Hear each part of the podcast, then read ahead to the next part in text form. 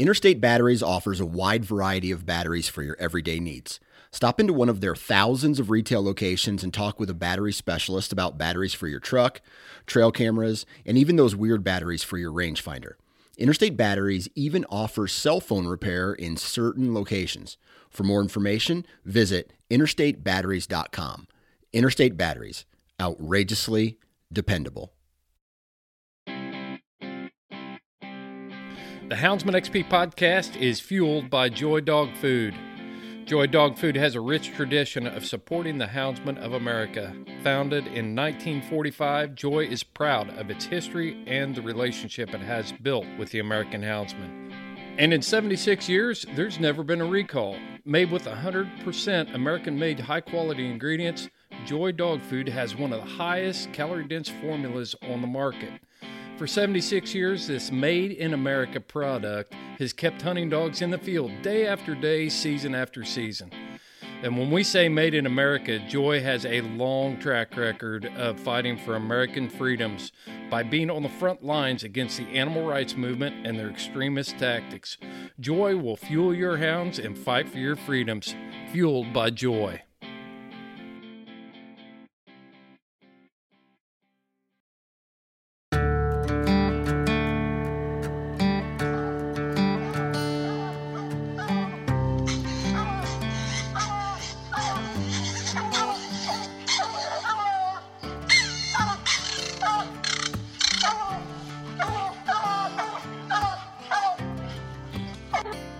This is the Houndsman XP podcast.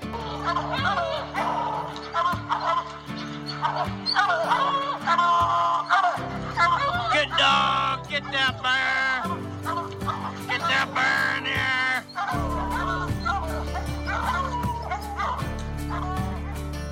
here. The original podcast for the complete Houndsman.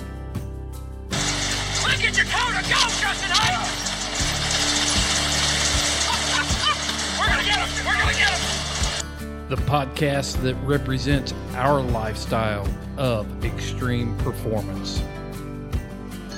Get up there. Get him. Get him. Yeah, good boy. Good boy, Ranger. Uniting houndsmen across the globe from east to west, north to south. You know, if you're going to catch a cat or a lion, you know, you have to have teamwork. We take you to the wildest places on earth.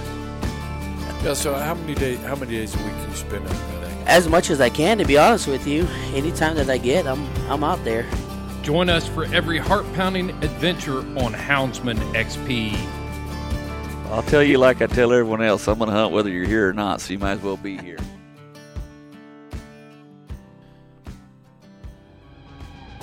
Welcome to the Houndsman XP podcast. I'm your host, Chris Powell, and I'm off the road. I've spent the last three weeks in New Mexico.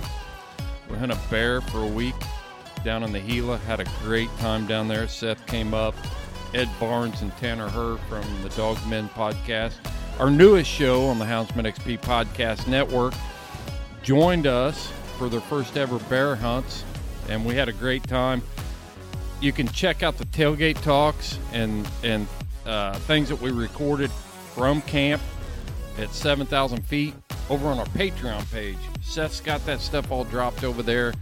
He's doing a great job. You can join us on Patreon by going to houndsmanxp.com and hitting the support us tab. It'll take you right to our Patreon page. And why should you support this show? Why should you be spending your hard earned money on Houndsman XP? Well, we appreciate every person that already has, but let me lay a few things out for you. First and foremost is the last three weeks that I spent wasn't just hunting. I spent hours in meetings and different things about the Colorado Initiative, ballot initiative that's coming up for 2024. I was in contact with the Sportsman's Alliance, CRWM, uh, that's Coloradans for Responsible Wildlife Management, Dan Gates, uh, outfitters, professional outdoor enthusiasts out there, and we're coming up with a real plan on this thing. So, your support helps us continue to bring that message to you. That's one reason. Also, the new Full Cry just rolled out, and it's getting rave reviews. I've look, I've read most of it myself, and congrats to Jason and Danny Doobie for reviving Full Cry. Man, I grew up looking at that thing and dreaming about being that houndsman that I was reading about in Full Cry. And it's a great publication, and we're proud to announce that when you join us on Patreon, you will get a complimentary subscription to Full Cry Magazine. That's one reason. The other thing that you're going to get when you join us at the $12 level is a membership to Sportsman's Alliance. So those two things alone are uh, worth about 105 bucks, 110 bucks, somewhere around in there. So if you join us at $12 level for $144, you're already going to get $112 back of that or $110 back of that uh, as soon as you sign up. So we've also got discount codes and all that stuff over there. But you can check all that stuff out over on Patreon. I know we're wanting to get to this show, and I hate long pre rolls. There's way too much um, front end advertising in these things, but we have to do that to keep keep the lights on and keep rolling here. So this episode of the Houndsman XP podcast is a prequel, and the reason I'm bringing this up and I'm running this episode now, we featured Dan Gates from CRWM last week. Well, this podcast was recorded prior to uh, the the episode that we dropped last week, and this is Dan Gates. We're going to talk about what the CRWM is. We're going to show you what a good job looks like for your hound organization and how we need to get involved and be supportive of that. So we're going to give you some background. I'm telling you right now, I'm going to I'm going to drop a I haven't decided where I'm going to drop it yet. Maybe probably YouTube. Probably going to put it on our YouTube channel. But it's going to be a full length video and we're going to talk about what's going on in Colorado, what's happening in New Mexico, what's happening all across the country, and this constant fight that we have against the animal rights movement and the lunacy behind their philosophy on wildlife management. One of the things that I think we need to keep in mind if you're a houndsman, this directly affects you. Okay, it, it, it doesn't matter if you're turning a hound loose in Indiana or Colorado. This affects you because this is a typical example of how, uh, man, these crazy people are are hijacking responsible wildlife management and a group that has has basically had no investment in wildlife management for the last 150 years is gaining political traction and putting things on the ballot and they're controlling our destiny. So let's put aside the mountain lion hunting deal. This is a direct attack on what wildlife management really is. I mean, it, that's that's what what the what the problem is here, folks.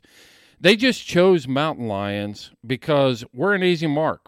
We're unorganized, we're disjointed, and uh, we really don't swing that big of a stick in the hunting community. So they were looking at us as chumps and somebody they could pick off.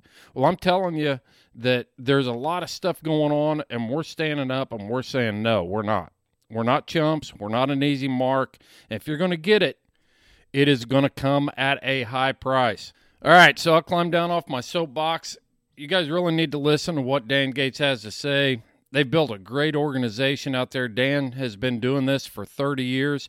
I wanted to give you some background on who CRWM is, who Dan Gates is, and why conservation organizations all across the country are backing CRWM and consider Dan Gates the tip of the spear in Colorado.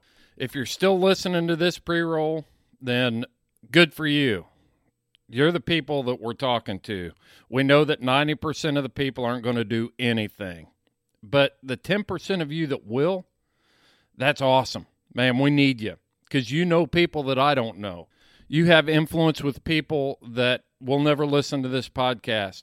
So I want to get right into this interview with Dan Gates and the CRWM Coloradans for Responsible Wildlife Management. And if when you decide that you're going to get in this fight and you're going to donate money, time, resources, you're going to know who you're backing and the philosophies of why conservation organizations like CRWM are standing up to this radical leftist animal rights movement and how they are hijacking the things that we've paid for as hunters. We paid for this wildlife. We've asked to be taxed on this wildlife.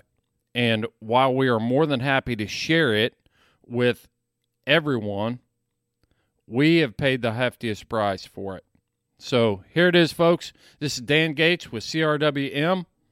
This is a box shaker. Let's get the tailgate down. It's time to dump the box.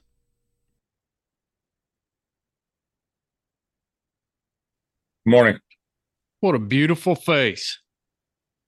Oh yeah, that's what at- everybody said. you look happy. Look at you. You're Monday morning, you're ready to get rolling, and make a difference in the world. Yeah, I've been making a difference. I don't know whose difference it's been, Chris, but it's been different. so, Man, I hear you. I hear you. Well, Dan, I appreciate you taking time to be on the podcast this morning. And um, for this episode, I think it's going to be, I mean, you guys are doing some great uh, work out there, and I think it's going to be really informative. And this is going to be for uh, an, an episode for, I think, the leadership in all organizations out there that are that are fighting for hunting and hunters' rights and and trying to make it make that difference that you're doing every day, Dan. So I appreciate you coming on.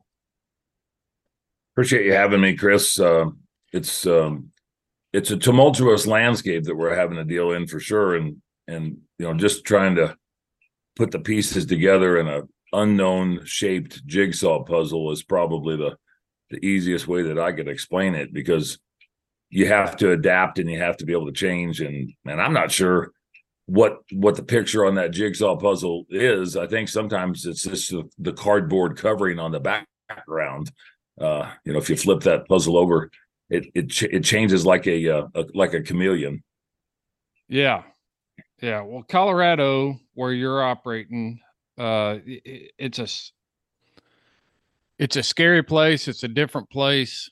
Um, it's one of the strangest places that I've, I've sat back and watched go from, um, a state that appears to, you know, by all intents and purposes, it's a, it's a strong outdoor state. It's a strong hunting state. There's a strong heritage there.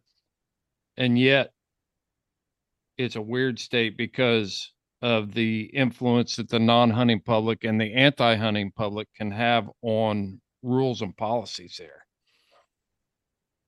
Yeah, and you know everybody thinks that they uh that they have some valued stake in a piece of property, whether it's public or private. And uh if it's public, they want to make sure that you don't do what you should be able to do. And if it's private, they want to make sure that you don't do what you should be able to do exactly.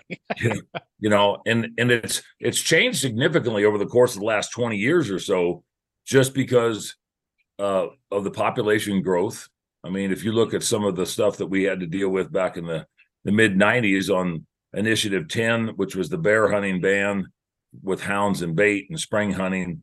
And then subsequently in 1996 with the uh, trapping uh, constitutional amendment amendment 14 we had 2.9 million people in the state roughly at that time and we're approaching 6 million now.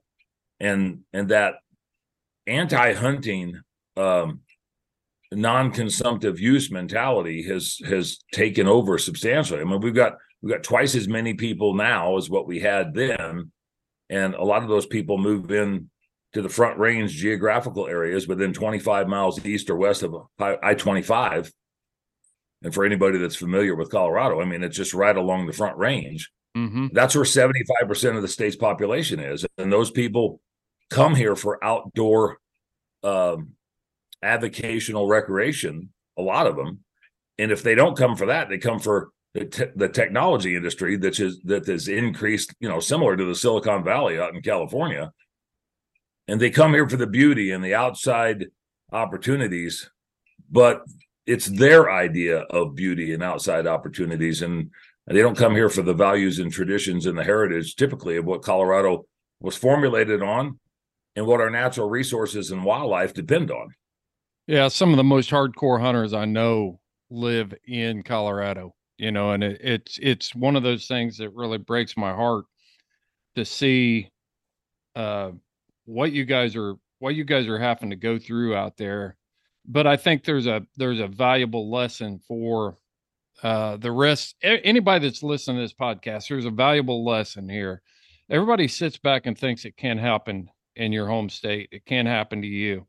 And just like you said, in the last 20 years, we've seen doubling of the population.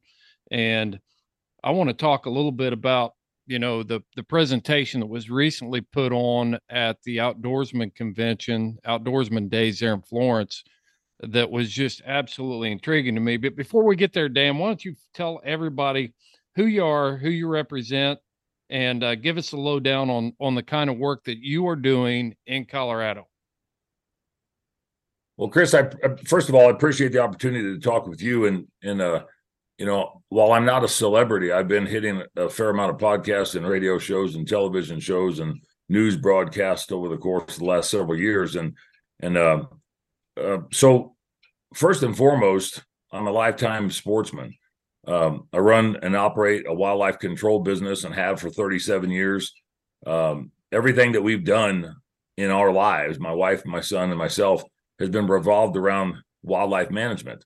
And some of that has to do with, you know, translocation and habitat restoration and and mitigation efforts without lethal control.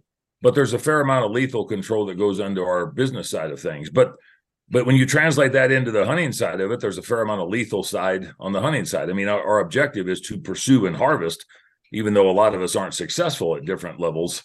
Um, but I, I've, I've been affiliated with the Colorado Trappers and Predator Hunters Association and have been the president of that for the last 10 years. And back in 2017, myself and a buddy of mine by the name of Chris Journey um, we organized and started an organization called the Coloradoans for Responsible Wildlife Management. We did that in 2017 with the goal of trying to provide some sort of connectivity at the Colorado State Legislature, which in 2018, we hired our first lobbyist. And now we've got three full time lobbyists at the Capitol. In 2018, as well, Governor Jared Polis, an animal activist um, individual with his with his spouse, uh, Marlon Reis, um, they took office. And I say they because Marlon is pretty much running the animal rights side of things. Right. They took office in 2018, so it it was kind of the the the the imperative times that we had to engage in, and and so we've increased our awareness on the landscape, our relevancy on the landscape. We're the only organization in the state of Colorado that provides lobbying representation at the Colorado State Capitol for sportsmen, women, and conservation efforts. Now, that might sound like that we're putting ourselves on on a pedestal or something, but the the all the acronym organizations that are out there, the the RMEFs and and the NWTFs and the MDFs, they're all part of a coalition that we built, which is called the Colorado Wildlife Conservation Project. They do their the yeoman's work of of habitat conservation and wildlife conservation. Mm-hmm. Uh, we don't do any of that from the CRWM acronym, the Coloradoans for Responsible Wildlife Management. We do the fight. Right. And trying to do that, trying to do that fight is is a hurdle in itself because you're trying to get to a point to where individuals need to see value in what you're trying to produce and what you're trying to conduct and what task is at hand. And if they don't see that there's a fight necessary, it's hard to get them to understand why you're doing what you do because we don't have a membership organization. We don't give away free knives and backpacks and we don't have magazines and, and stuff that we do. And um, we do it off fundraising. We do it off contributions. And and that gives us the opportunity to be able to provide that lobbying representation. On on a, on multiple other notes i've been appointed by by the last three governors in the state of colorado to different boards and committees along with different directors of our colorado parks and wildlife and and I'm vice chair of this or you know chair of that or a committee chair of something on different components. And I tell you what, Chris, we're fighting our ass off, literally, yeah. to get to the point where we can survive to fight another day. And the assault that Colorado sportsmen and women are under, that our habitat and our wildlife resources are under, is uh not only is it undeniable, it might be insurmountable. And we're just trying to figure out a way to stay relevant on the landscape, uh, partner with like-minded organizations, which we have a great big coalition of, reach outside of our state boundaries and, and go to another level on making sure that other states don't fall like what Colorado has in the past and while Right. while it's continued trickle downward. So I mean that's kind of a, a rundown on on me specifically and what we're trying to accomplish. Um, but there's a lot of work to do, and and we damn sure haven't haven't accomplished what we what we would like to accomplish. Man, there's a lot of ground to cover just in what you stated right there, Dan. It's um, you know, when when I look at Colorado, I I look at it as absolutely the number one battleground state for the future of hunting with hounds in the West. Um, when California fell, everybody was like, "Oh, well, that's California," and we expected that in California. And then when Oregon and Co- Washington uh, you know, had serious damage to their hound pursuits. Everybody was like, well, yeah, you know, we hate it and it's too bad, but uh, it was expected because all of those Californians have moved up north to to Portland and Seattle. So yeah, that was but Colorado in my mind is we can't give any more ground give up any more ground there because it has been a trend setting state and it's never it's always been a very traditional state for me because you know from being back east everybody if they're hunting out west 90% of the people that i know that go to elk hunt or go you know go to mule deer hunt or uh, whatever if they want to hunt a western state they're headed to colorado. I mean it's just absolutely the most popular state where people have have gone to hunt. And so it's a it's a boundary it, it's a it's a um, it's a um, battleground state in my mind. And that's why i wanted to have you on. And there's a couple things here that i want to talk about before we get too far to kind of set this up is you know you talk about the organization and and everything that you're doing and being a tough fight and a struggle. And it might seem to the listener it's like well what do you want to talk about what they're doing in colorado? Because they keep losing.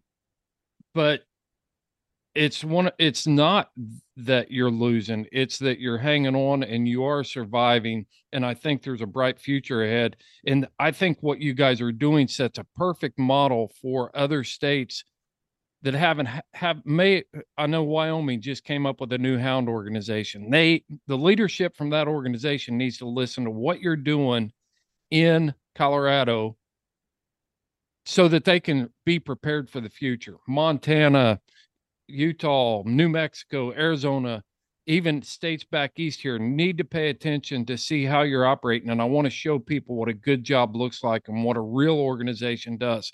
So let's break down you know, you you you talked about the alphabet soup of Rocky Mountain Elk Foundation, National Wild Turkey Federation.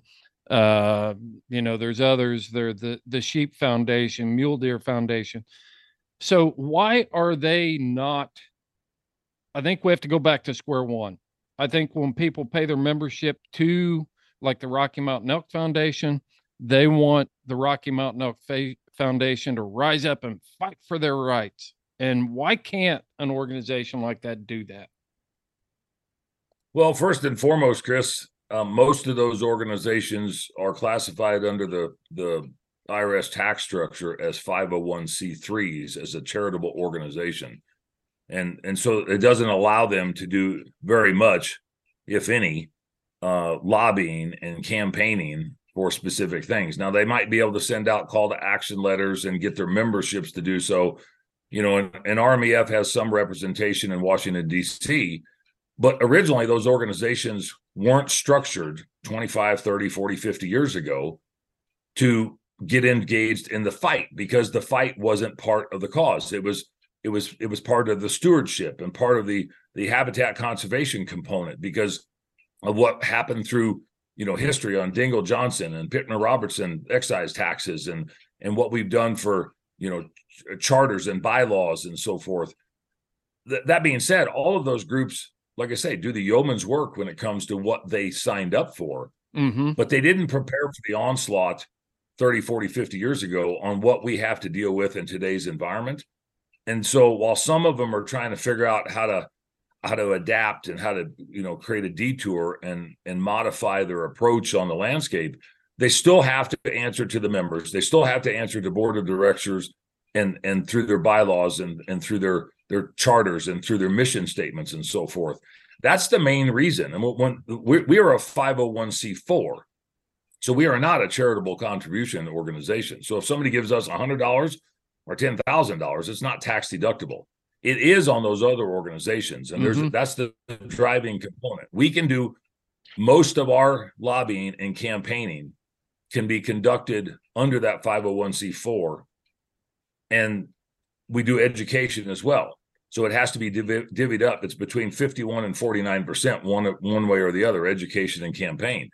When you get into a c3 status most of those uh, and they might they might expand it a little bit, but most of those are less than ten percent of their money generated could go to campaigning or into lobbying efforts. Right. So so what they do is they join other organizations or collaborative eff- collaborative efforts like what we did here, and and it gives them a voice on the landscape, but they can't go and talk about something specific unless it has to do with their specific charter, their task, and their bylaws within that organization. So if something was going to affect Habitat, RMEF, and NWTF could could engage in that. But if it's outside of that habitat side of things, they're starting to they're starting to cross the lines and intersect some things that they maybe shouldn't engage in. Yeah. The, That's the main reason. the 501c3 deal's a slippery slope, and the IRS is always moving the goalposts on that. Do you know mainly because of who the sitting at the top of the heap calling the shots at the time, you know, with every election Yeah. cycle. And when the 501c3 language actually says that an unreasonable amount of your efforts can't be spent on campaign or lobbying type efforts, political type stuff. Well, who that is totally wide open for any person to define, look at your books and say, well, we think you're being unreasonable. What is unreasonable? You know, it depends Right. on who's sit, sitting in the, you know, with their finger on the power button at the time. Well, and, and that's why that's why it's so important for for all of us to be members of multiple associations. But I got to give I got to give a throw out to like Safari Club International. I mean, they have a C four arm of their C three Right. um, institution, and and and they probably do more on the landscape as a whole than most other of those organizations. And I'm not here just to tote SCI, but they they have offices in Washington, and then they actually have attorneys throughout the country that they work with or that are established under SCI to be able to do exactly what we're talking about. Most of those other organizations that we're referencing don't have that capability at this point in time because they haven't they haven't diversified enough to be able to do so under the tax code. and that's a that's a big swamp land to dive into but but um Yeah. you know you start talking about taxes and different things like that and and you know i think people donate when they see uh the ability to get a tax break but even when you get into the tax code you've got to have a certain amount of charitable donation compared to your income for it to count and you can't exceed this and you can't exceed that.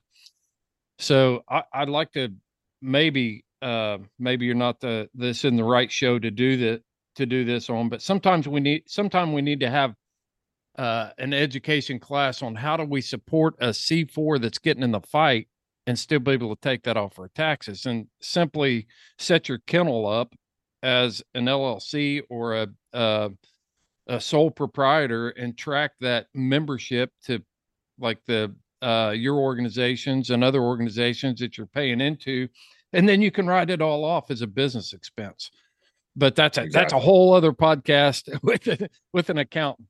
Um, let's talk about you know, and I'm not throwing anybody under the bus because uh, there's no need to. Like if I pay my dues, and for my audience, let's just dial it down to where my audience might be able to understand it or or I didn't mean to sound like they couldn't understand complex issues. That's not what I'm saying at all. It's just oftentimes I see, I see in the hound world, you know, them aggravated, and I've been here myself. So I'm going to put myself on this. I used to feel like some of the registries, like United Kennel Club and, and, uh, Professional Kennel Club, ought to stand up and fight. They ought to stand up and but that's not their business model. There are other organizations out there that that are set up for that.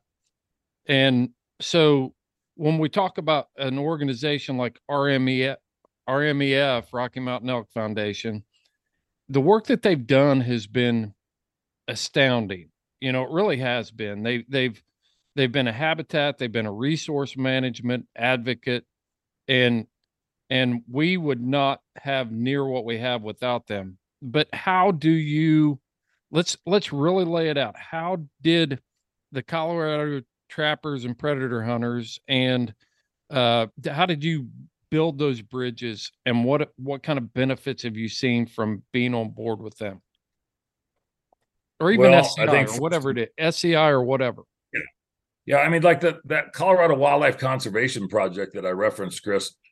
Um, there's 23 organizations in that coalition now, some with national representation, some with state representation, some with local representation. But the, but the the conglomerative effort of getting those like-minded individuals together in one room, and we meet we meet every other week during the regular part of the year, and every week during the legislative session.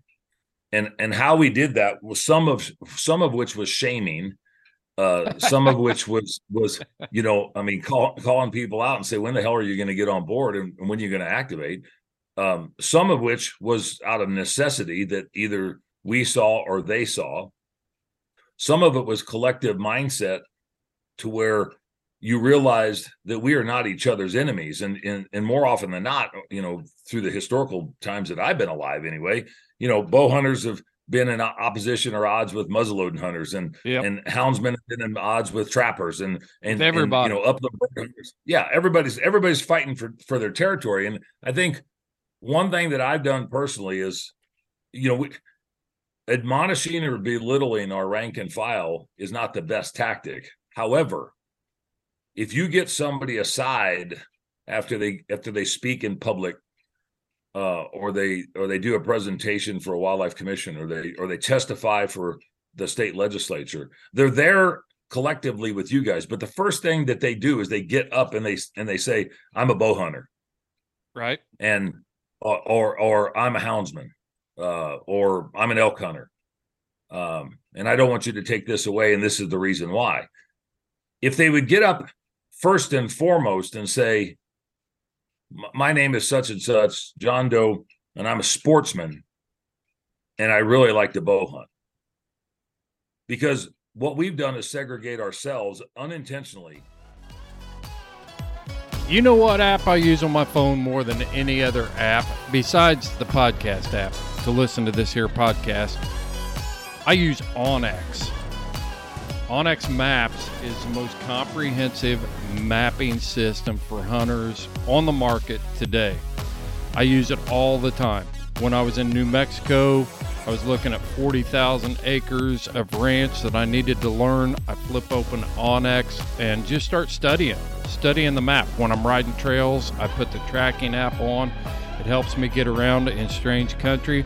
I could mark water sources, food sources, bear sign, just all kinds of options within onX. You need to check out onX Maps by going to houndsmanxp.com. Click on the link on our sponsor page. You'll go right to onX Maps, and when you check out, enter the code HXP20 and you will get 20% off of your order. Know where you stand with onX.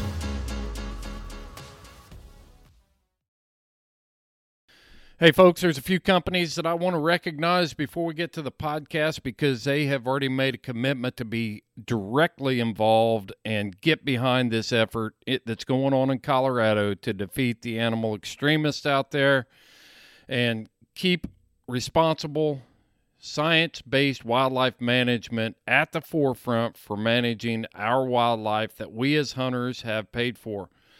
Those three companies, let me run through them. I might even mention four here. All right, so the first one is Freedom Hunters. I'm very proud to partner with Freedom Hunters and be the coordinator for outdoor adventures and hound adventures for Freedom Hunters. And it's easy to get involved. You send me an email and say, "Hey, I'd love to take a America's veterans on a hound hunting adventure, and we'll get you hooked up. It can be as simple as a day in the field, rabbit hunting, uh, lion hunting, whatever whatever you're into. We can get a veteran to you, and you can show them why we love to do the things that we do and make a big difference in their life. The next company that I want to mention is Cajun Lights. I called LW on the way back from New Mexico, told him what was going on in Colorado, and he said, Sign me up. I am in for whatever you need. And we're going to be doing a lot of cool stuff with, with Cajun Lights coming up to generate the much needed funding for this multi million dollar fight that we're going to face in Colorado. If you're shopping, check out Cajun Lights. If you need a light, obviously they have those, but they've got all kinds of other dog supplies that you need as a houndsman. Everything from Garmin to kennel supplies, it's all on their website. They've got hunting attire, they've got coats, they've got vests. I mean, I just check them out, folks. You got to see how much stuff they offer, and they are supporting you. So shop with people that support you. Uh, the next next organization is the Horses, Hounds, and Mules Sale. If you uh, heard us talk about that, we dropped some podcasts. I didn't get to go, but Seth made it there. Did a lot of coverage on the Horses, Hounds, and Mules. Trey Naramore, talked to him on the way back. We're working on some projects there to, and they're going to help raise funds to fight this Initiative 91 in the state of Colorado. All right, who else am I missing? Oh, I know somebody. How about dogsRtreed? Kevin and Nancy Hall. You guys have seen them at your Western Field trials. You've seen the tie outs. We've done YouTube videos. We've done stuff on their uh, hydration systems. Paws are protected. Top of the line products for you as a houndsman. And they are more than happy to, to support us and you, houndsmen, in this fight in Colorado. So make sure you check them out and you can find all of these organizations, companies, whatever you want to call them, on our website at houndsmanxp.com. Go to the sponsors page or partners page, and that link will take you right to their website. Support people that are supporting you. Let's get back to the podcast. No different in my mind, and this is maybe a bad analogy to some, but a good analogy to others you know, I just came from a from a Rockies game yesterday, Colorado Rockies game that we had a suite in for the Colorado Wildlife Council, and we had a few senators and and commissioners and sixty different people in there from different organizations that that we support and that we work with, and we we are sportsmen, and we are Americans. And when people get up and turn around and say, I'm an African American or an Asian American or Latino American or whatever, I think it automatically creates a divide, just like what we've done on the sportsman side of things if you talk to an animal activist, they say I'm an animal activist. They don't give a crap what what they're activating against. Yeah, they're not and, saying I'm from. I'm, I'm a PETA supporter. I'm a HSUS supporter. They have learned that uh, the enemy of my enemy is still my friend. You know. Yeah. They've embraced yeah. that a lot better than hunters have. We are so tribalistic, and it, we break that down even within the hound hunting community, I'm a bear hunter, I'm a lion hunter. I don't listen to the podcasts that talk about, you know, Western lion hunting because I want to hear coon hunting stories, blah, blah, blah. I hunt walkers, you hunt blue ticks, you know, it's it goes on and on. We've we've been conditioned in America to be in our own silos and be tribalistic and and that is not a plan for survival in the future. Not in this landscape because you know there was there was some information put out not too long ago that indicated something to the effect and this isn't verbatim but the average sportsman is a member of seven different sporting related or habitat conservation organizations. But we are outnumbered on the on the landscape about 20 to 1 when it comes to organizational representation from those anti-type hunting groups. And and but the but the kicker is those anti-hunting groups uh, are pretty much members of two or three individual groups. So they they dedicate more time and effort to two or three specific organizations. Now some might be, be members of five, and some might be members of one. You know, I can't tell you how many damn magazines I get a month and how many life memberships that I have. Right. Uh, but I get counted about 12 times or 13 times for every one of those when it's only really one of me. Mm-hmm. And, uh, and our opposition gets counted about 10 times, but it's really only maybe five or six of them, but they outnumber us so substantially. We have to figure out a way to make sure that when I'm talking about a white-tailed deer hunter in Illinois or a coon trapper in Indiana or an alligator harvester in Florida, we're doing the same stuff. Mm-hmm. And and we just we we've divided and conquered to where we don't put as much value into everybody else's problems because it doesn't affect us. But when that other guy is gone and that other avocation is gone, now it starts to come back in our wheelhouse and it affects us. Right. We are not united as a whole. We we we could be the most powerful bunch of individuals when it comes to a sector of the community because of the passion and the drive and the money and what we do for the landscape and the influence that we have. We divide and conquer ourselves more readily unintentionally. We don't intentionally do it. It's just it's part of human nature, the way we act. So how much how much value is there in that, Dan, or are we hurting ourselves by diversifying and putting our membership in so many different things. Talk to me a little bit about that because um, uh, you kind of you kind of threw me for a loop there. We are being counted multiple times, but are we dividing our attention too much? Are we?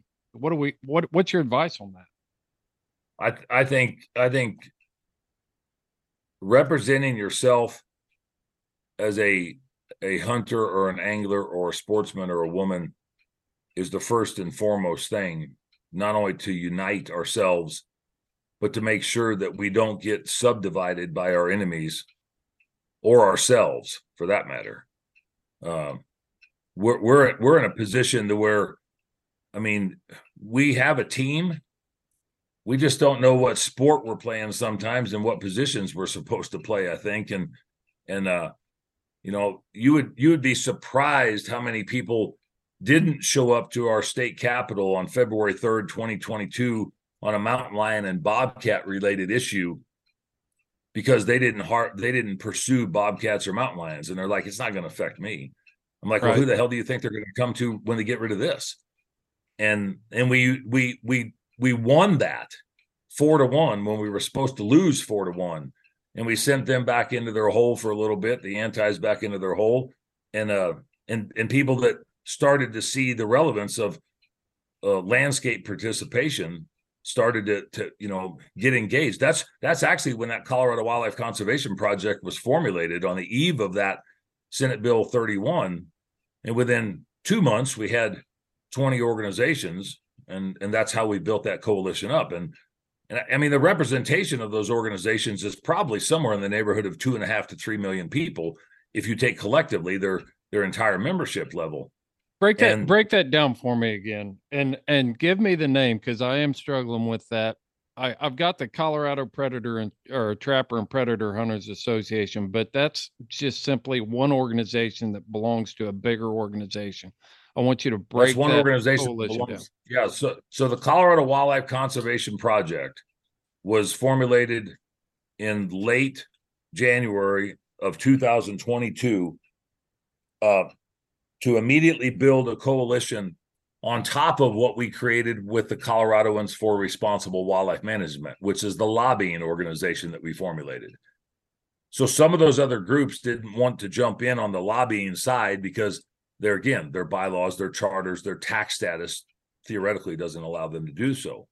But they could be part of another coalition to stand hand in hand, locked arms, to be able to utilize not only their logo, but their gravitas and their expansion on the landscape to get other individual organizations on board to say, you know, look, if you're going to screw with us, you're screwing with us.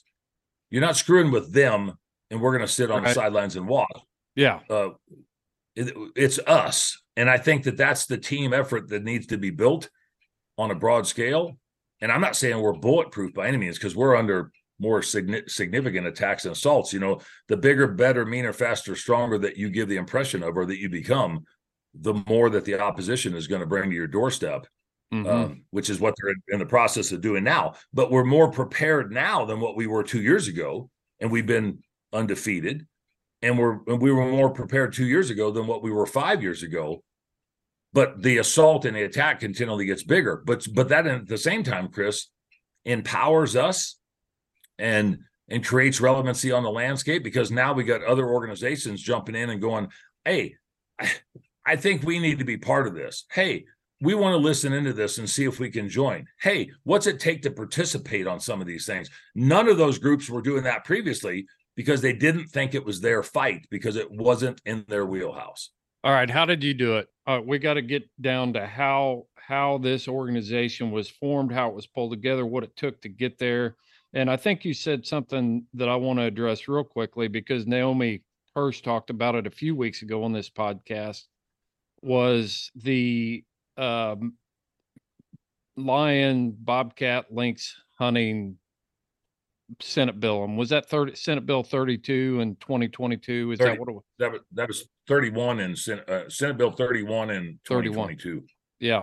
So that was defeated. So that's a reason why you need, and that was a, a, a shocker to me. I was listening to it online. I was watching the comments. I was, I was watching all of this and I thought, wow, you know, that this is going to be a bad deal. And it came together and, uh, I've got some other thoughts on it, but, um, it was a victory. And so let's talk about what a good job looks like, but how did you get ever did and I don't want to keep saying you, but how did your you know CRWM or or come together and bring this project to the forefront? Because quite honestly, I mean, trappers aren't known for um, their big influence, their swing of influence, and things like that. You would think that an or, some of the other organizations would have been leading the charge on this. Just tell us how it all came together. So I'll, I'll go back several years. In 2019, HSUS and Wild Earth Guardians submitted a citizens petition to the Colorado Parks and Wildlife Commission to ban the harvesting of bobcats, period. And that was with a new governor appointed commission, 11 different commission appointments that we were told that we would likely lose seven to four or six to five. And we won unanimously 11 to zero. That was in that was in March of excuse me, May of 2019.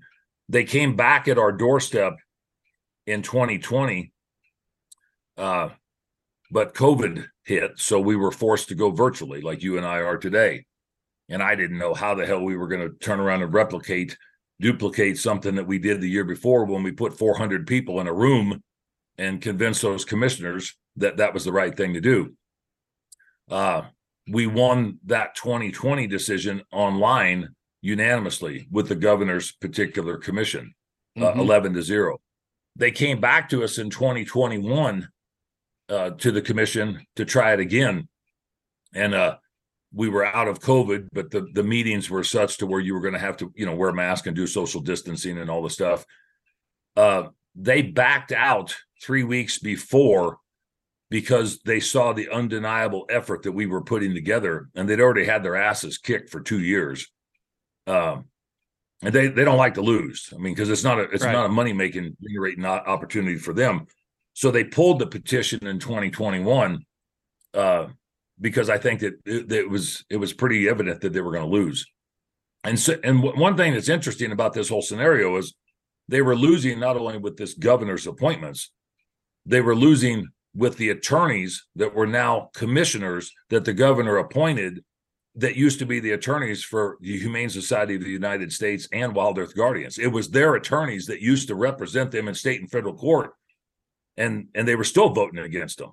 No kidding. So they they went back to the drawing board and then in January of 2022 they went to the state legislature. So the coalition that we had built in 19, 20 and 21 was a more of a ragtag coalition underneath of the umbrella of the Coloradoans for Responsible Wildlife Management. And when we did sign on letters and stuff, we would get logos from different organizations, all of those other organizations that that eventually became the other organization, the Colorado Wildlife Conservation Project. So we were we were kind of the umbrella. We were getting everybody's logos. We were doing sign on letters. We had coordinated testimony and, in, and input.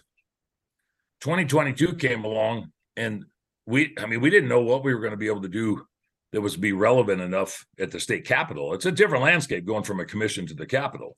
Right. And and it's going to be a different landscape from the from the capitol to a, a ballot initiative. But we put 355 people at the capitol in in uh, February of 2022, still under COVID restrictions about social distancing and so forth.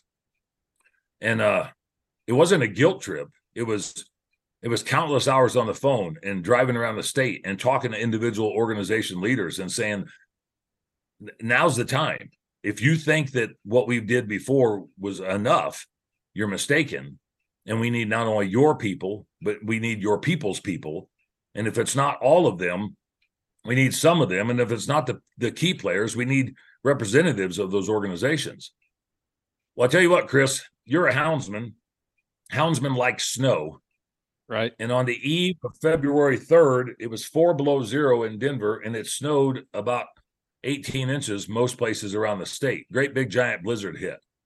And I had the houndsmen all across the state calling me that we had connected with, going, Hey, Gates, sorry, but we're not coming. It snowed and, you know, we're going lion hunting. And I'm thinking, Well, you dirty bastards. Uh, if, if, if, if you're going to turn around and sacrifice uh, the opportunity to fight for what you're going out to engage in, are you really caring enough to be able to turn around and engage in the fight? And and so without those other organizations at that point in time, now there was a lot of houndsmen that showed up, but there was a hell of a lot that said they were going to and bring other people and come in numbers uh, that that they didn't because it snowed. I Right. saw the resiliency of the people that care, and I saw the lack of care for the people that didn't show up. And I tell you what, you know, that old adage that, you know, 10% of the people do 90% of the work can cannot be any truer when you go to the commission meeting or a legislative hearing because that's out of most people's wheels wheelhouse and they don't want to engage in it. They're not comfortable. Uh, whether they go to testify or not, they need to go to support. But each and every one of those organizations for the Colorado Wildlife Conservation Project bellied up to the bar, sent their people, sent their representatives, and the ones that couldn't make it still zoomed in to the legislative hearing to be able to testify. Right. And if you saw that yourself and you saw the remarkable output that we that we accumulated and the testimony that happened, we had people come from around the country still. We had people fly in during the blizzard. Uh when we need that, whether it's in Indiana or Minnesota or Montana or Oregon, Washington or Colorado, everybody needs to drop what they're doing and pick themselves up by their bootstraps and drive or write a letter or fly or get a van load of people or whatever you need to do. Because the antis show up in force no matter what. We have to that- figure out a way to make sure go ahead. You know what kind what kind of numbers are we talking about? You know when you say that houndsmen started calling in and saying hey man it snowed last night and i've got the opportunity to to catch a lion. What do you think that did for your um for your presence there at the state capitol i mean well we ended up with it in half? 300 uh, it- it pro- probably cut it in uh, by knocked it off by two-thirds no kidding It was the yeah. I mean, we we had confirmation of eight to nine, legitimate confirmation, eight to nine hundred individuals from around the state that said we will be there. My friend and I, my uncle and I, my next door neighbor and I, my outfitter buddy and I, my game warden and I, we will be there. And we ended up with 355. And it got to the point to where I would see somebody's number come up on my phone. I wouldn't even answer because I didn't want to be pissed and turn around and chew somebody's ass. and and and and and uh, the the the most debilitating part of that whole process was the day and a half before, all the way up to the morning of, when either the text messages, the emails, or the phone calls came in, and overwhelmingly, over freaking whelmingly, it was, it was individuals that were more concerned about one day of hunting than trying to save hunting overall. Now, the bad part about this is, Chris, we won four to one. In, Uh, in the I was Senate- just getting ready to say that. Go ahead. yeah, we won four to one.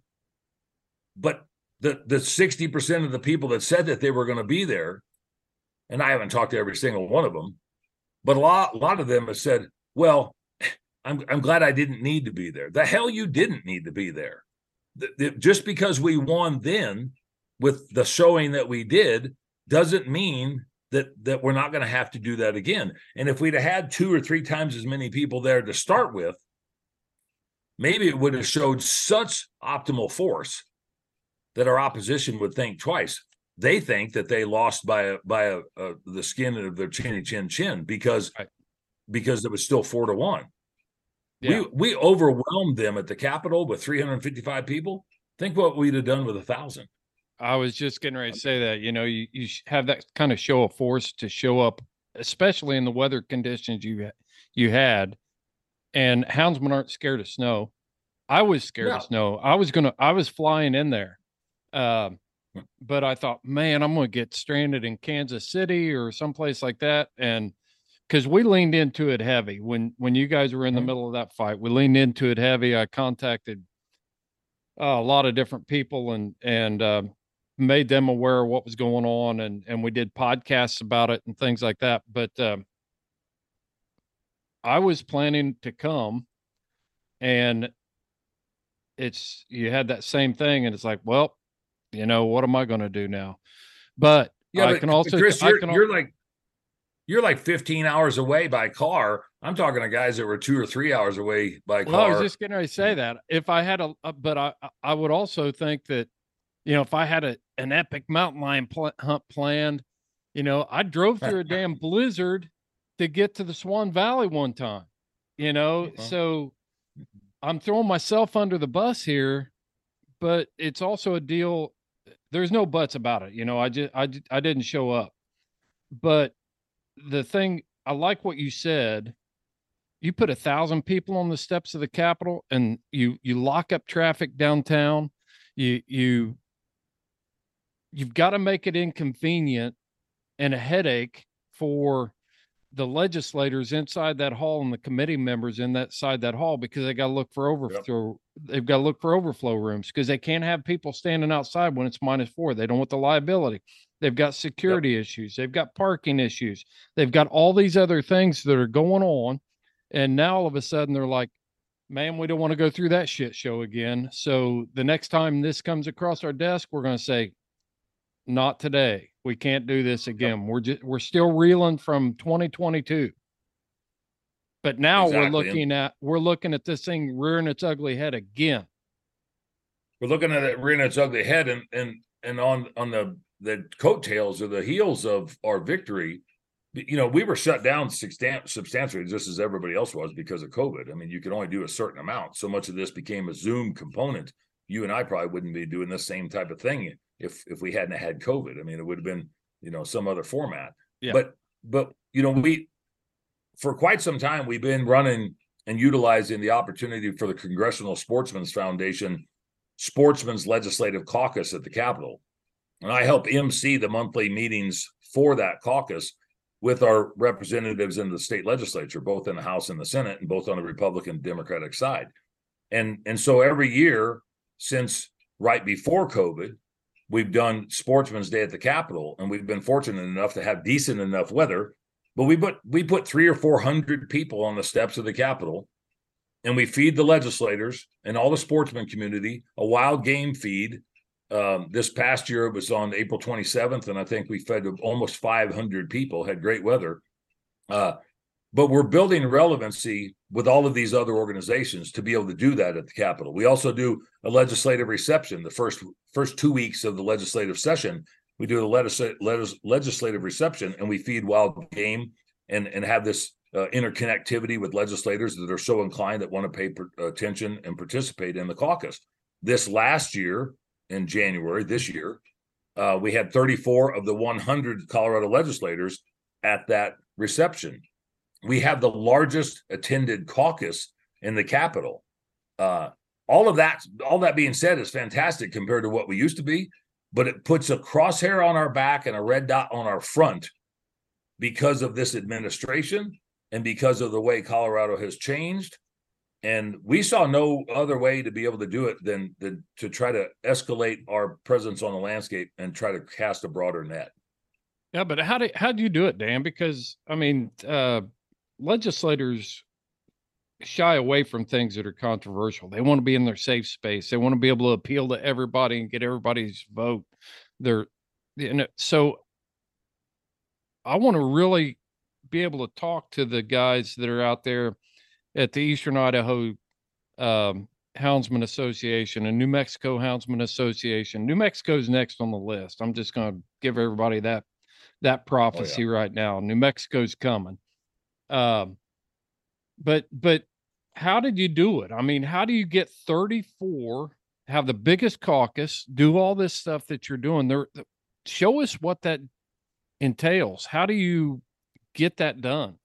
Because I know there's people sitting out there that are like, we couldn't even get you know 20 people to come to our last association meeting. So how Well, do they pull so all the this biggest- together? Well, the biggest thing is it's it's countless hours. It's passion. It's a chip on your shoulder.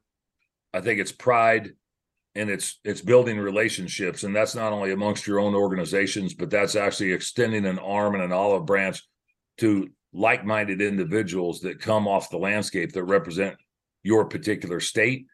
Uh you know when legislators you know get elected for the most part they are ignorant on the landscape when it comes to wildlife natural resources unless they come from that background. And i would like to say that you know colorado is a complete blue state. Every elected office we have in this state is blue. There is no red. There's no pink. There's no purple if you went to buy us as a crayon box you'd get you know 128 colors of, of different shades of blue Right. uh, and and so we are outnumbered in the in the House 49 to 16. We are outnumbered in the Senate 23 to 12. And we still get bipartisan support on some things, not all, depending on political aspirations and so forth. But we still get bipartisan support. And and that happens by walking up to somebody or having legitimate full-time representation from a lobbying perspective at the Capitol, which we do. We've got those three lobbyists um, and and then making sure that there are representatives of our organizations are part of that conversation.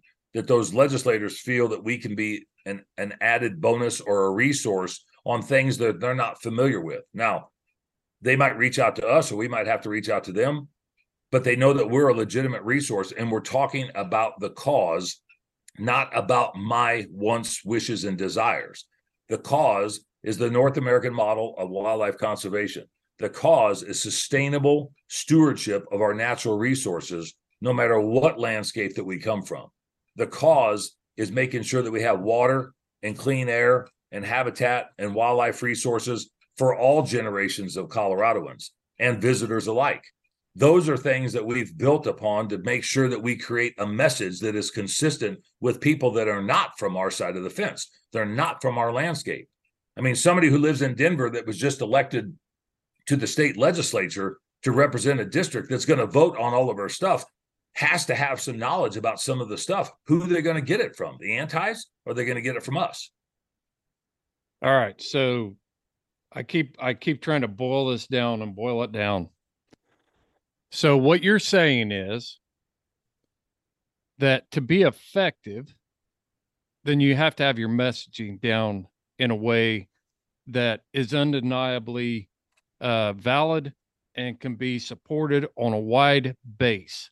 So when you instead of a hound organization approaching an issue like we want more opportunities to run our hounds or we want to keep the opportunity to run our hound we you are approaching this problem as hey this is the north american model for wildlife conservation. The very first precept is wildlife is a public trust. So it, it goes for everybody. If you want to come to colorado to look at buffalo or elk lane in estes park this satisfies that. And tourism's a huge deal in colorado.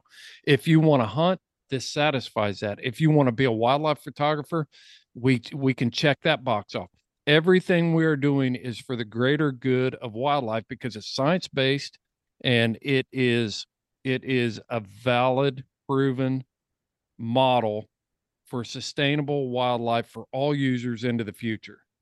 So instead of us looking at, oh, I want to trap more, I want to elk hunt more, I want to be able to deer hunt more, I want more land for me, me, me, I want to be able to hunt, run my hound more days for me. You're saying, I'm doing your messaging is we're doing this for everyone for wildlife, and that's why you need to be involved. Exactly. Mr. Legislator. And, and, yeah, Mr. Legislator, which then in turn uh, reflects back to their interactions on the landscape landscape with their with their constituents. When their Yes. constituents come in pro or con of something, for or against something, the legislator has to be educated enough about that. And I don't care whether you're talking about roads and bridges, healthcare, abortion, gun rights, drug schools, wildlife. They're not experts on everything. Just they're just elected officials like you and I. Yeah. And and for them to understand the important things that affect everybody from a from a management perspective.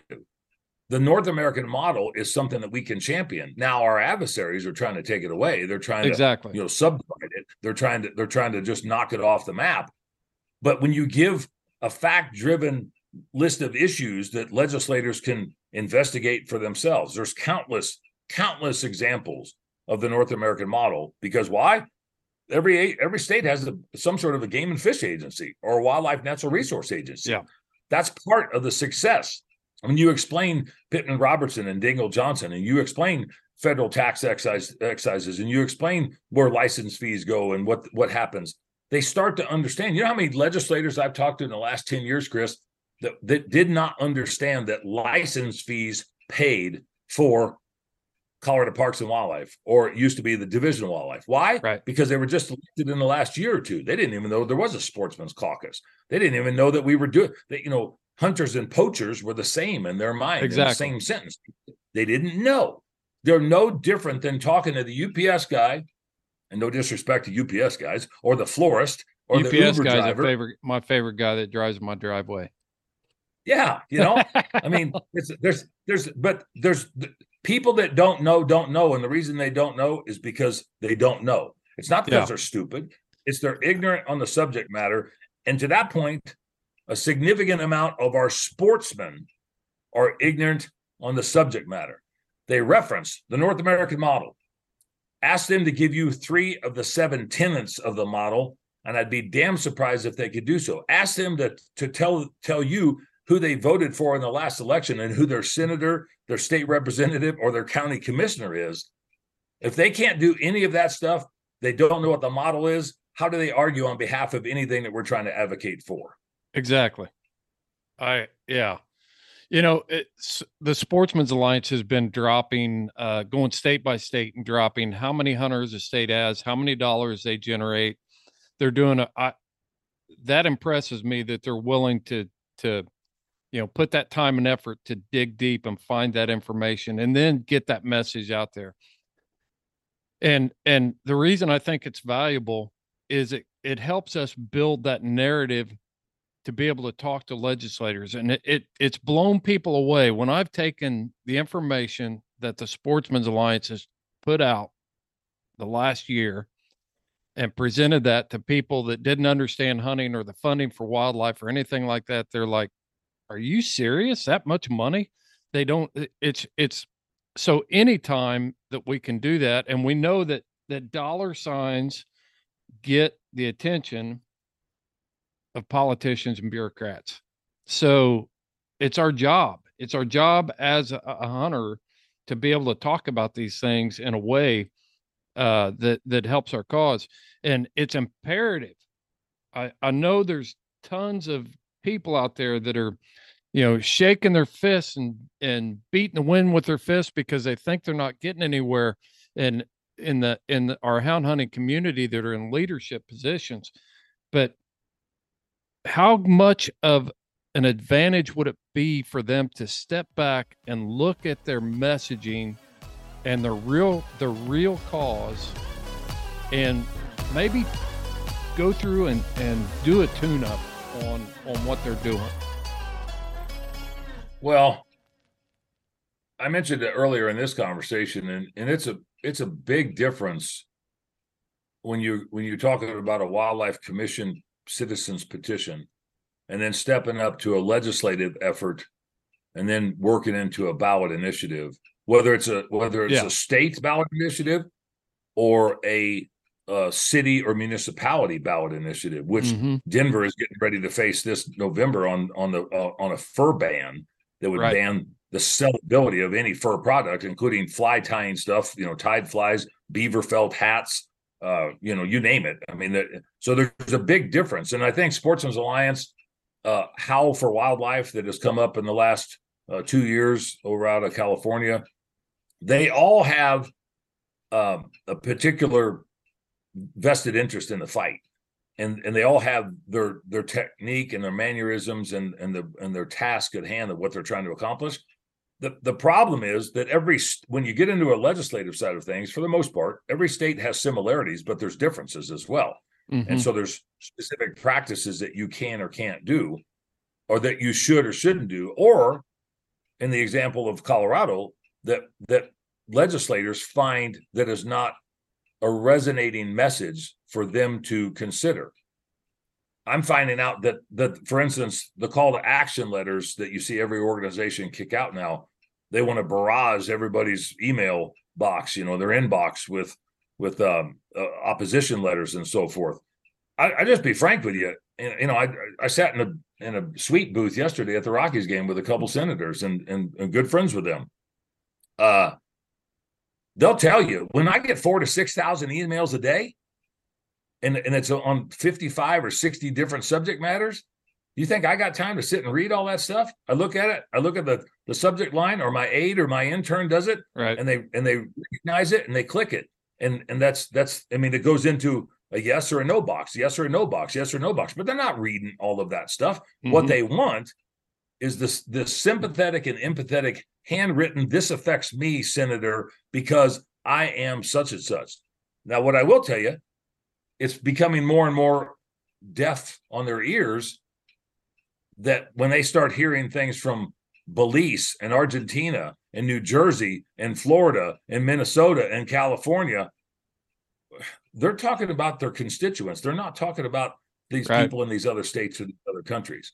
And and so while it while it looks like it's a force to be reckoned with, I'm seeing more and more legislators not find that to be as uh, relevant to their decision making process.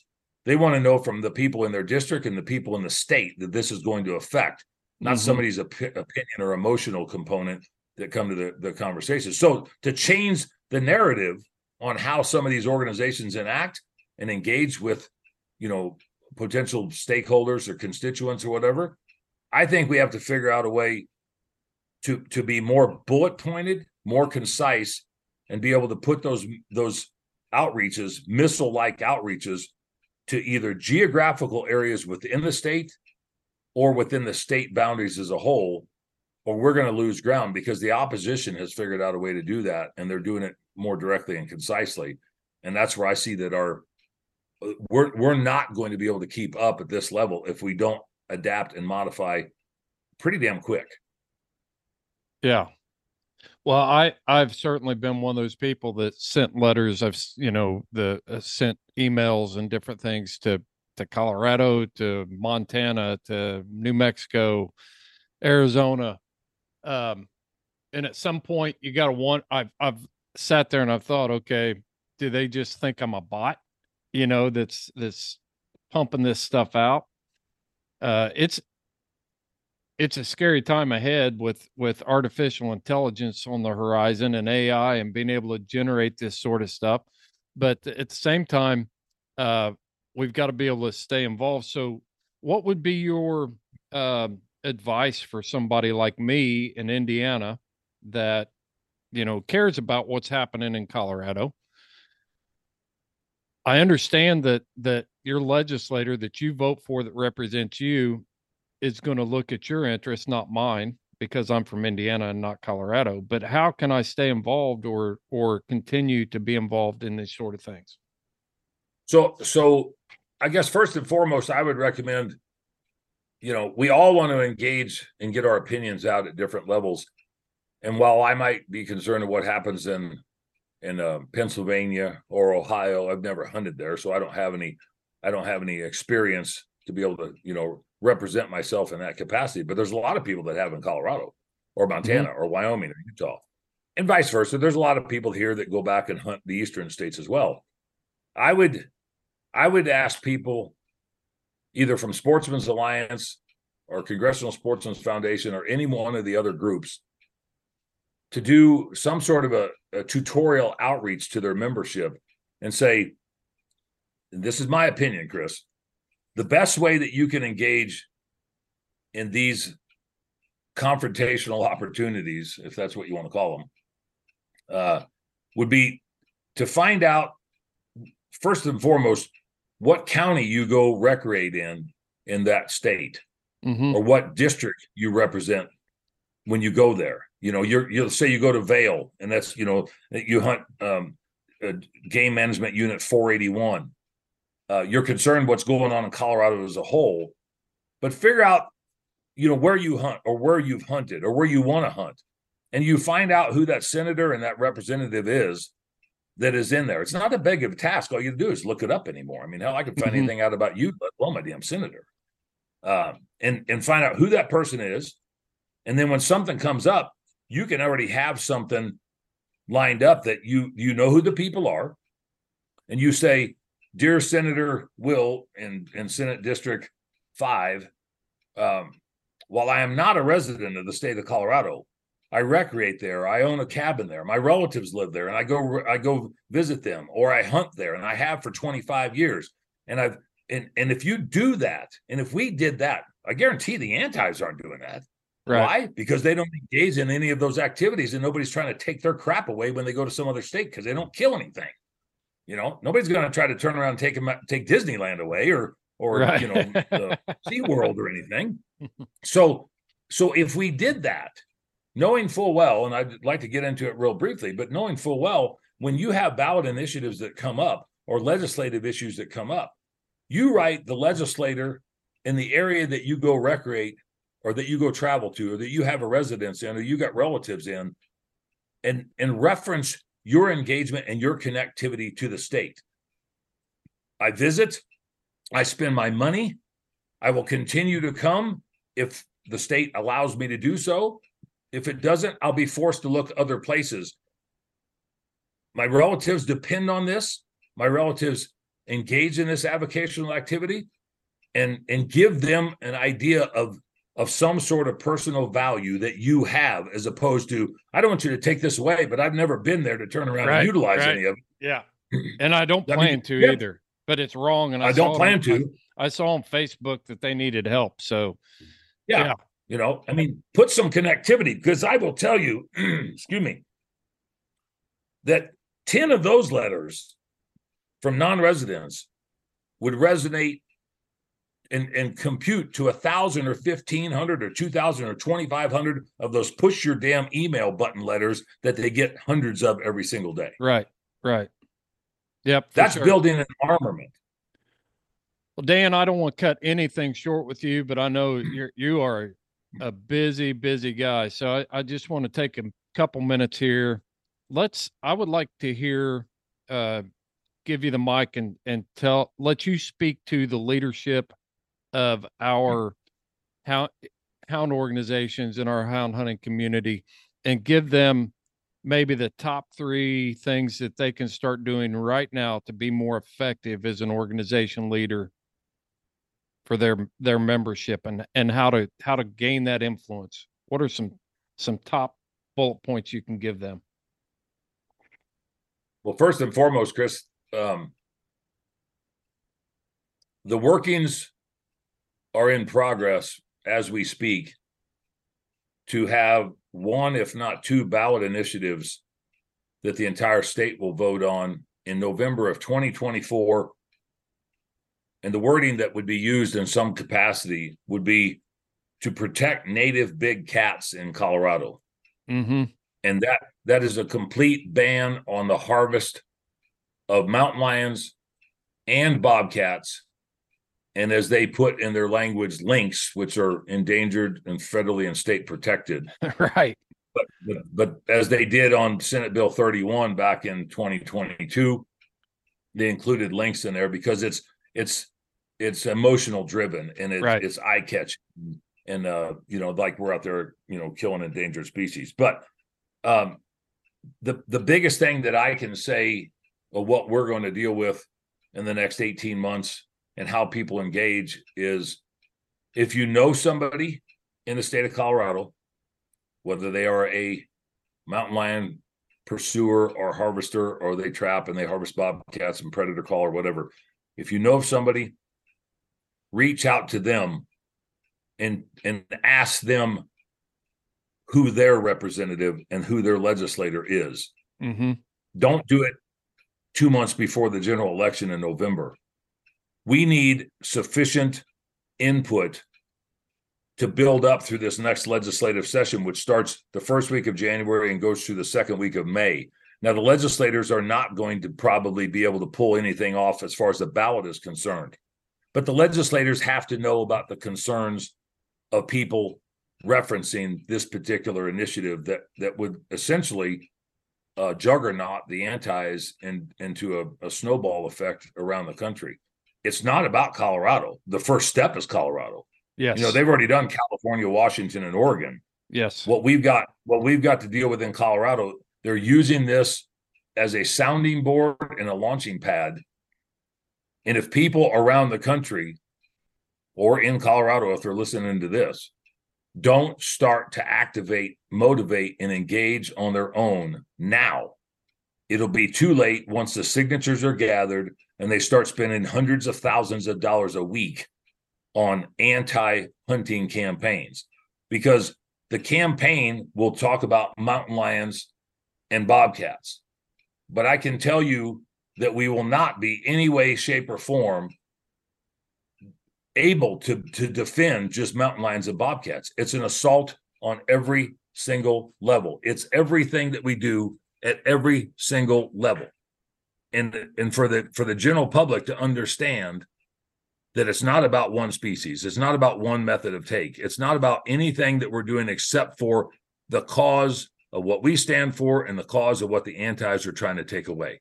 The North American model of wildlife conservation is under assault. It's under attack.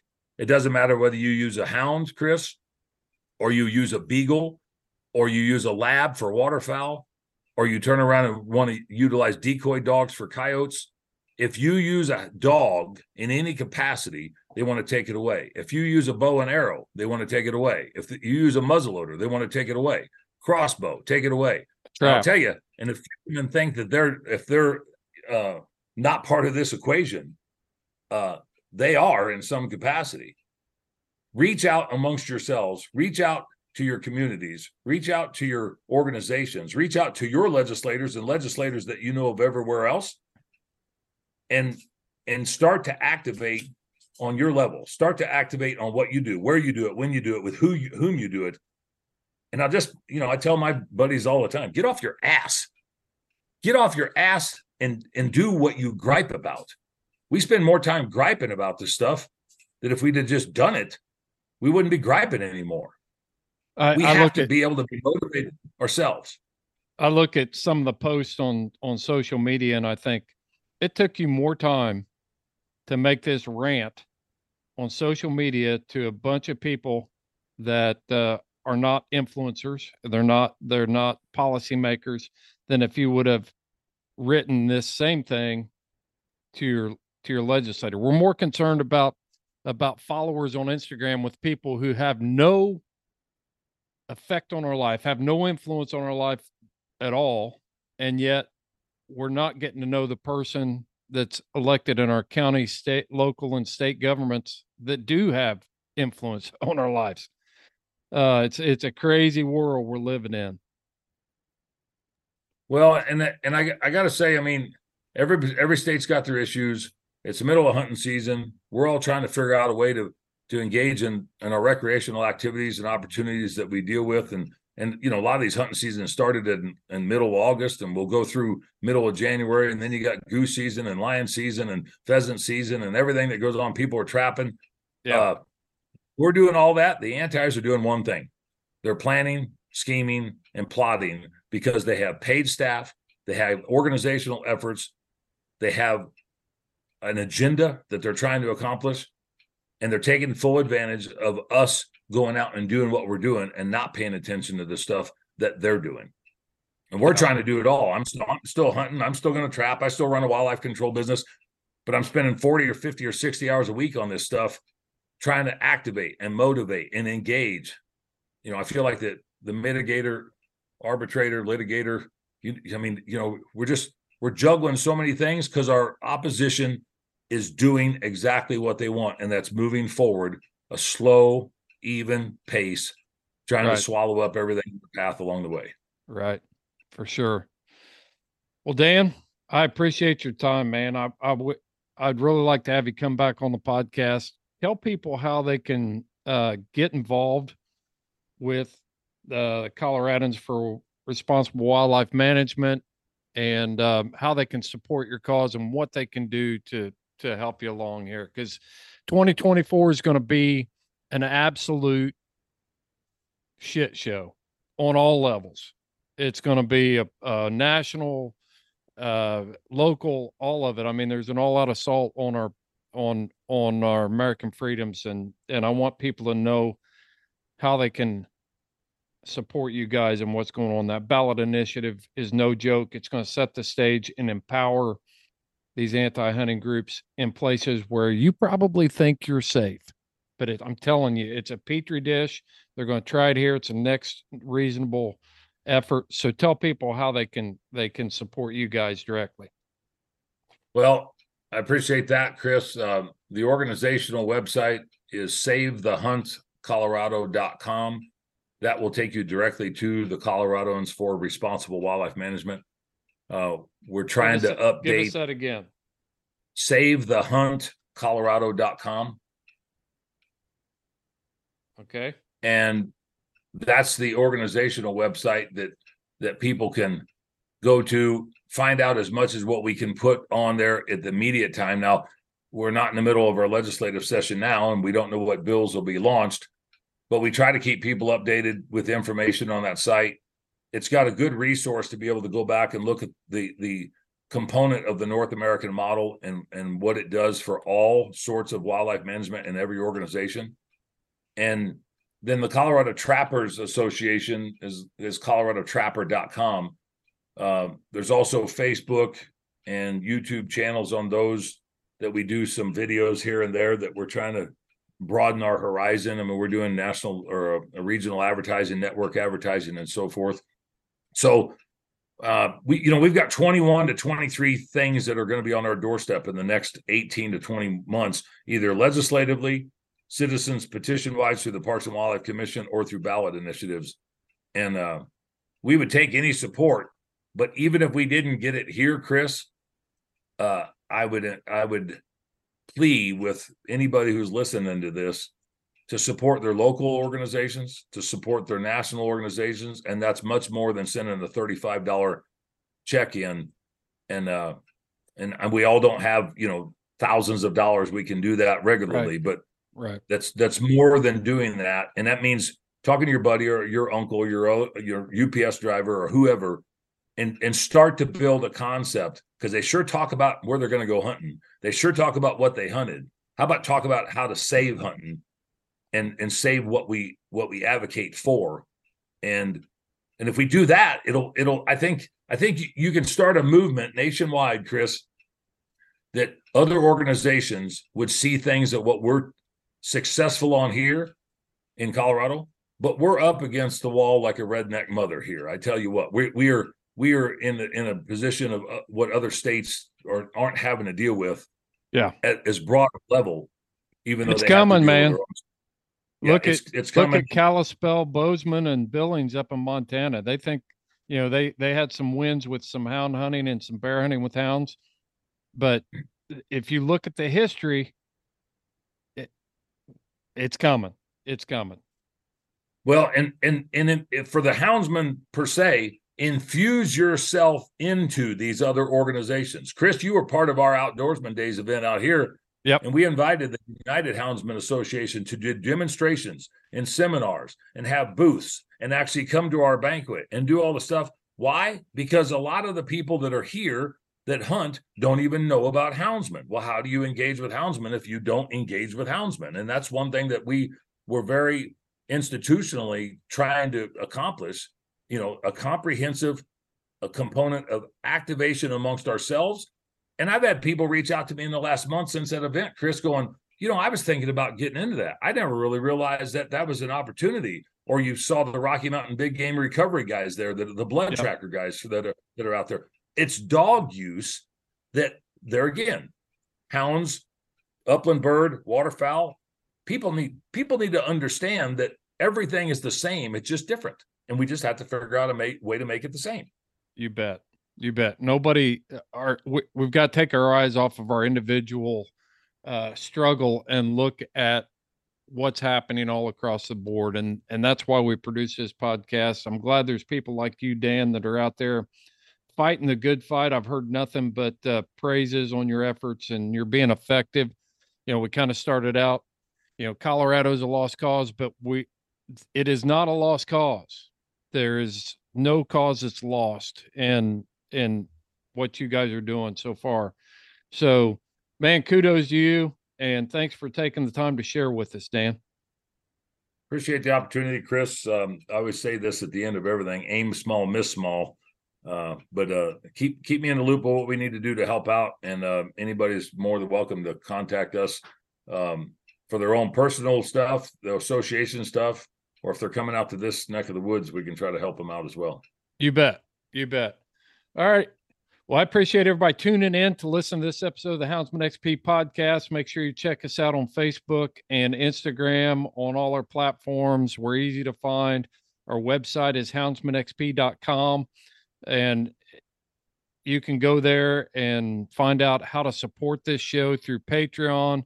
You're going to get a, a Sportsmen's Alliance membership when you join us at the, the $12 level. That's $144 a year we're giving you half of that investment back in benefits every year plus you uh, or every month uh, every yeah i'm sorry every year plus you're included in all of our monthly drawings and things like that. So and it's all for the exact same thing that dan's talking about right here. It's putting our money where our mouth is. It's putting our efforts out there and driving our stake in the sand to say enough is enough. We got to come off the mountain folks. We got to get involved in this fight. It's not going to go away and we can't have 10% of the the population doing the work for all of us. And uh, i think at some point we have to ask ourselves how long am i going to be a freeloader? And just take advantage of people who are willing to put in the work and and do the heavy lifting for us so that i can get one more day of hunting. What's it going to take? Thanks for tuning in to the houndsman xp podcast. This is fair chase